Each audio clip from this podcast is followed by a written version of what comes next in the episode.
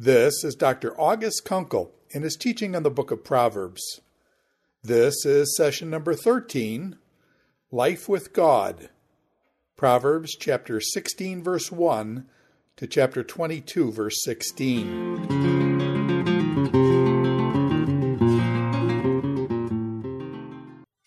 Welcome to a session on Proverbs.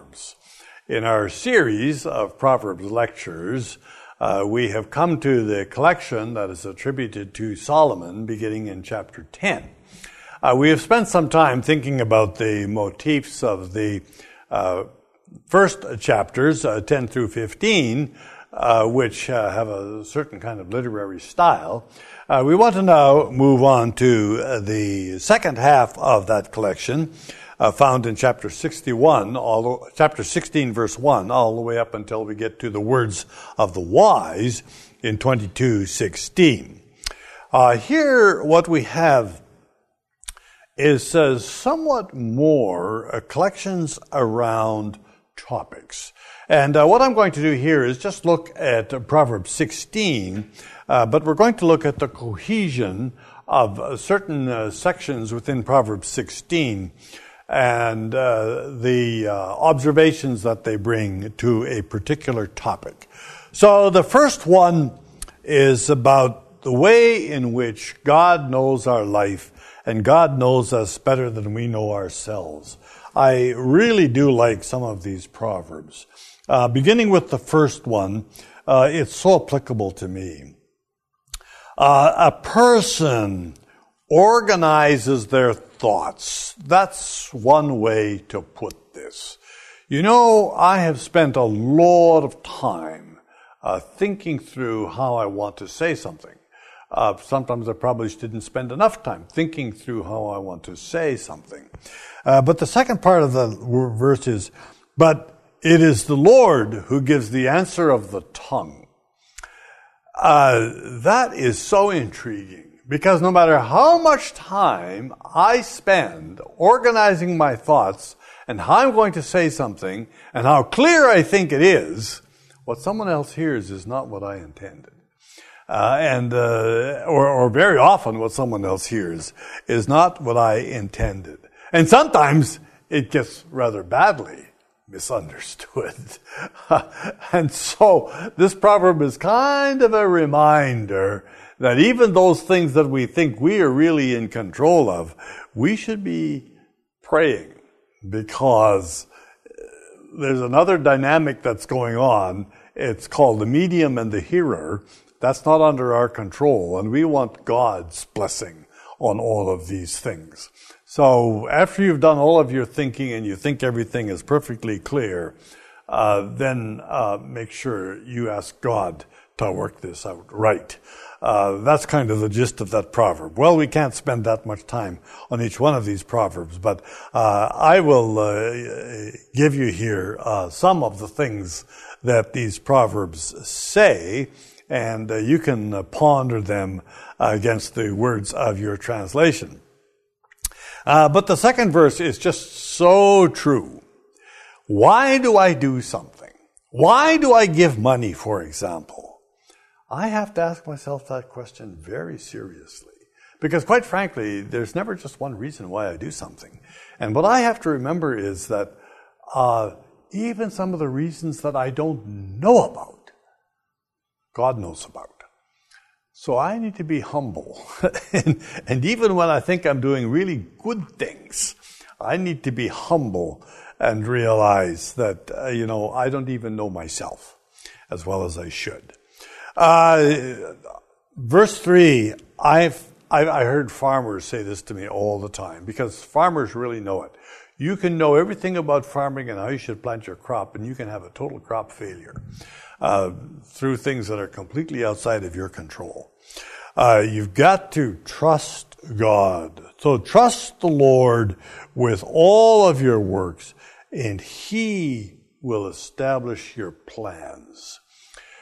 Make your plans, but remember that you're not in control of those plans, and you're going to have to trust God with working through the plans that you have.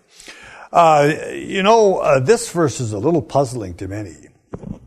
Every work of the Lord has its purpose, even the wicked for the day of trouble. Now, this verse is not meant to say, oh, so God plans wickedness because there's some purpose in it.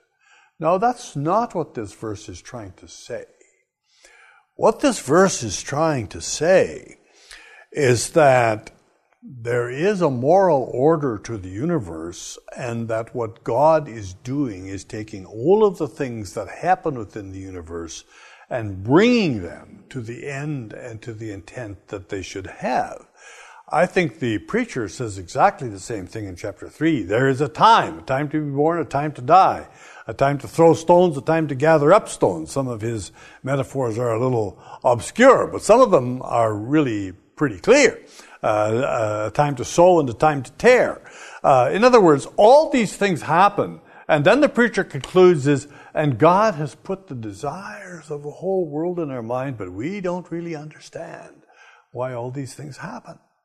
And that's what this proverb is saying, that God's purpose is going to come to be fulfilled. And it includes things we don't like and things we find painful. Pride is an abomination that will have its price. Mercy, and this one is to me very important. We just have lost a sense of mercy, especially in a liberal society. We've lost a sense of mercy. Liberals just don't know anything about forgiveness. They don't know anything about mercy. And of course, then when they catch someone wrong, or even one of their own are wrong, they just throw them out, punish them, do whatever they think they need to do. No, there needs to be a place for mercy. We live by mercy. And the fear of the Lord is going to try to avoid what is wrong. The favor of the Lord creates peace. And sometimes little is much. If there is fairness and justice, little is much. Life under government. Now, of course, government is something that is necessary. The Bible has a bit of a love-hate relationship with government.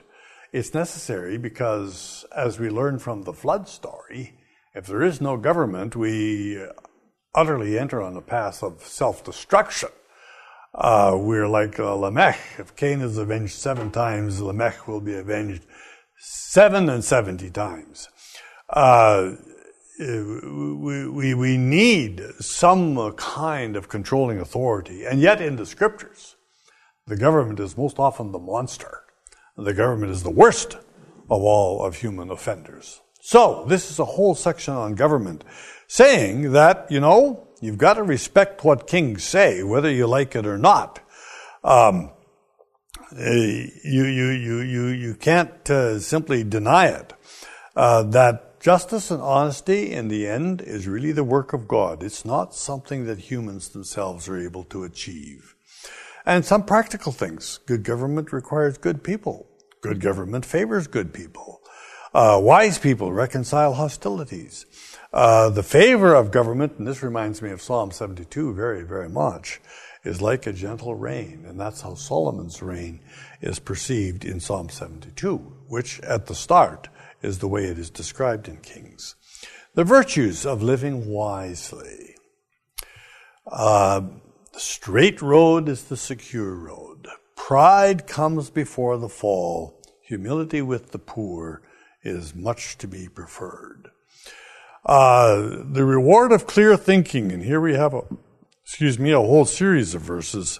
One that acts prudently will prosper. The discretion is a well of life. Wisdom informs speech. Words well chosen bring healing. We've had that motif before. Human wisdom may seem right, but is deadly wrong. This verse gets quoted many times, but it should be. This is verse 25 of chapter 16. There is a way that seems right to a person, but its destiny is the path of death.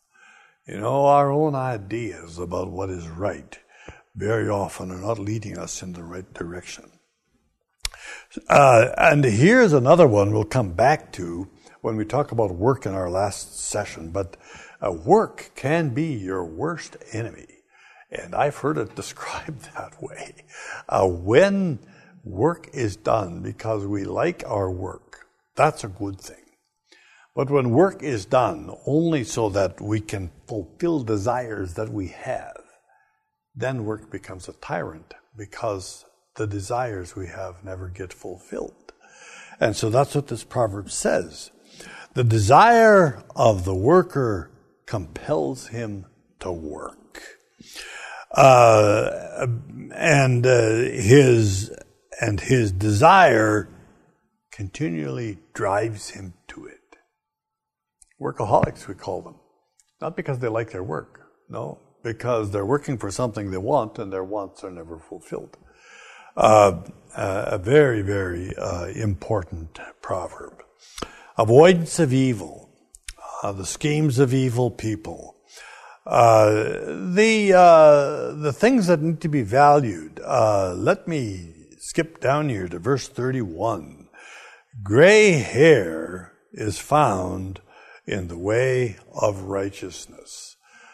We often in our society have this disparagement of growing old. We don't want to be in the category of old. In fact, in my age group, and I'm old, in my age group we're called Zoomers. I find that quite frankly inappropriate, because I don't Zoom anywhere, and nor do I see any others, people my age, Zooming anywhere. They're creeping along. That's all they're doing. And the Zooming may take place in their mind, but if they Zoom outside of their mind, they really get into trouble. Old age is a good thing. Gray hair is a good thing, because what it should reflect is a life that understands a lot more about righteousness. Patience better than power. Controlled anger captures a city. Patience is power. It is the greatest of all powers. And patience is so much better than other kinds of power that seek to simply coerce. The will of the Lord, of course, in the end is going to be decisive. So these are some of the kinds of areas and some of the thoughts about life that we have in this very stimulating collection of Proverbs of Solomon.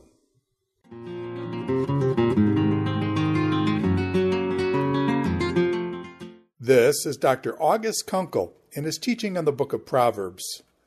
This is session number 13, Life with God.